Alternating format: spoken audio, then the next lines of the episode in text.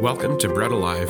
We are called to be priests, prophets, and kings in our own homes and workplaces, offering the wheat of our daily lives and becoming bread for others through lives of grace. My name is Michael Halbrook, and this podcast explores our journeys together as we seek to understand and live the gospel in our lives. The Lord be with you. And with your spirit. A reading from the Holy Gospel according to John. Jesus went across the Sea of Galilee. A large crowd followed him because they saw the signs he was performing on the sick. Jesus went up the mountain, and there he sat down with his disciples. The Jewish feast of Passover was near. When Jesus raised his eyes and saw that a large crowd was coming to him, he said to Philip, Where can we buy enough food for them to eat? He said this to test him because he himself knew what he was going to do. Philip answered him, 200 days' wages worth of food would not be enough for each of them to have a little. One of his disciples, Andrew, the brother of Simon Peter, said to him, There is a boy here who has five barley loaves and two fish, but what good are these for so many? Jesus said, Have the people recline. Now there was a great deal of grass in that place, so the men reclined, about 5,000 in number. Then Jesus took the loaves gave thanks, and distributed them to those who were reclining, and also as much of the fish as they wanted.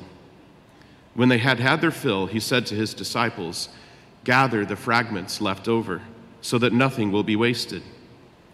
So they collected them and filled twelve wicker baskets with fragments from the five barley loaves that had been more than they could eat. When the people saw the sign he had done, they said, This is truly the prophet, the one who is to come into the world. Since Jesus knew that they were going to come and carry him off to make him king, he withdrew again to the mountain alone. The Gospel of the Lord.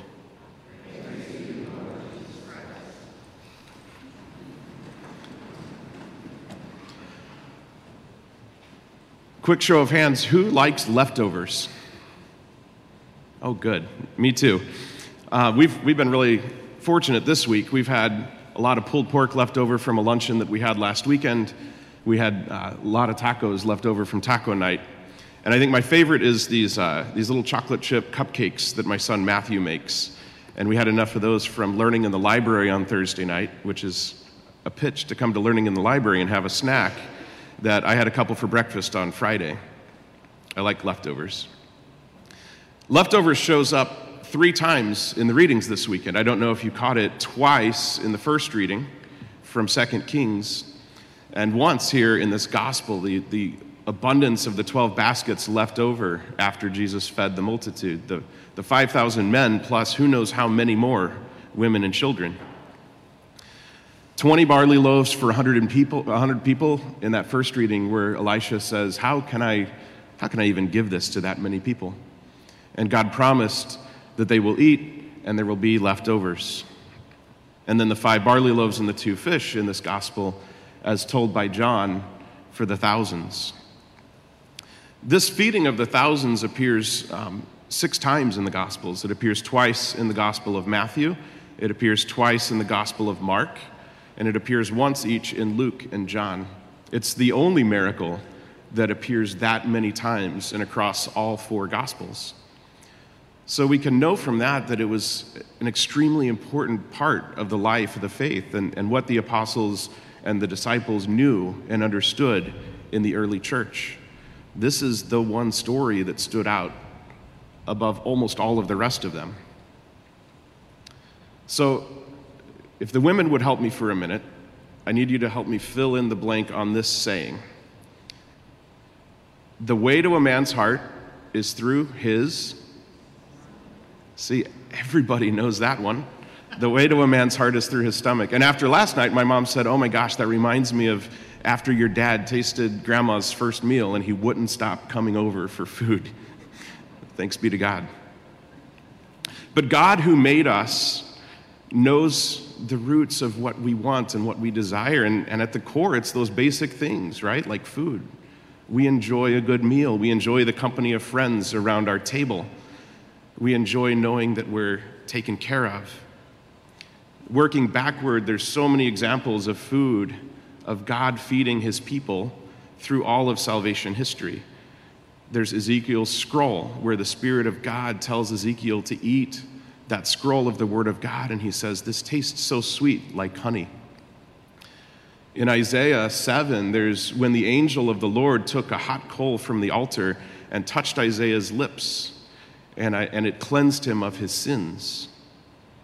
There's the bread of the presence that was set upon the, the tabernacle in the ancient temple of Jerusalem. There's the manna in the desert that came from the sky to feed the Israelites on their 40 days in the desert. In today's first reading, there's Elisha's loaves in 2 Kings. There's Elijah in the desert in 1 Kings when the angel brings the hearth cake and the jug of water to feed him for a 40 day journey. And there's Melchizedek's sacrifice, the very first one of bread and wine in Genesis 14.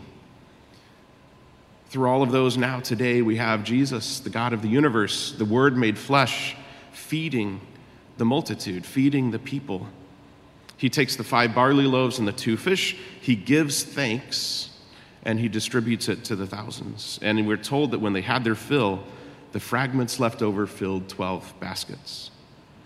So we, we should ask how does Jesus do this? The first thing we hear in this reading is that he tests Philip. And Philip's the one that says there's no way that even 200 days' wages would feed all of these people. And then Andrew offers what's available. Andrew says, There's a boy here, and kind of starts to propose a solution out of what's available. The Catholic understanding of miracles is very important, I think, to understand with this gospel because many people have tried to explain it away as something other than a miracle. They've tried to say that it, you know, it's people pulled their food out of their backpacks or something like that. But we are a faith that believes in miracles. Miracles aren't just some good thing that happens to us, they are a direct intervention of the supernatural in our natural order. The Catechism says that a miracle is a sign or a wonder, such as a healing or control of nature, which can only be attributed to divine power. The great author C.S. Lewis said Christianity is precisely the story of a great miracle. If it isn't for the miracle of the incarnation, our God becoming flesh, and the miracle of the resurrection, our God rising from the dead, we're a faith with nothing. We're a faith that at our core believes in miracles like this one. The Catechism further says the signs worked by Jesus attest that the Father sent him. They invite belief in him. To those who turn to him in faith, he grants what they ask. So miracles strengthen faith in the one who does his Father's works. They bear witness that he is the Son of God. It's nothing short of a miracle in the feeding of 5,000. St. Augustine, one of the fathers of the church, tries to explain what happened by saying, He multiplied in his hands the five loaves just as he produces harvest out of a few grains. There was a power in the hands of Christ and those five loaves were, as it were, seeds not committed to the earth, but multiplied by him who made the earth. Jesus and this feeding we can see today in the miracle that happens at every Mass when the priest, ordained in the person of Christ the head, through his anointed hands, offers us the body and the blood of Jesus Christ. How does it happen? It's measly things that we bring. It's unleavened bread. It's cheap wine. This is why the offertory isn't just an intermission in the Mass. It's not just a break between the word and the altar. This is why the offertory is, in some respects, the most important part of the Mass because we bring all that we have. We bring the sacrifices of our life, we bring ourselves.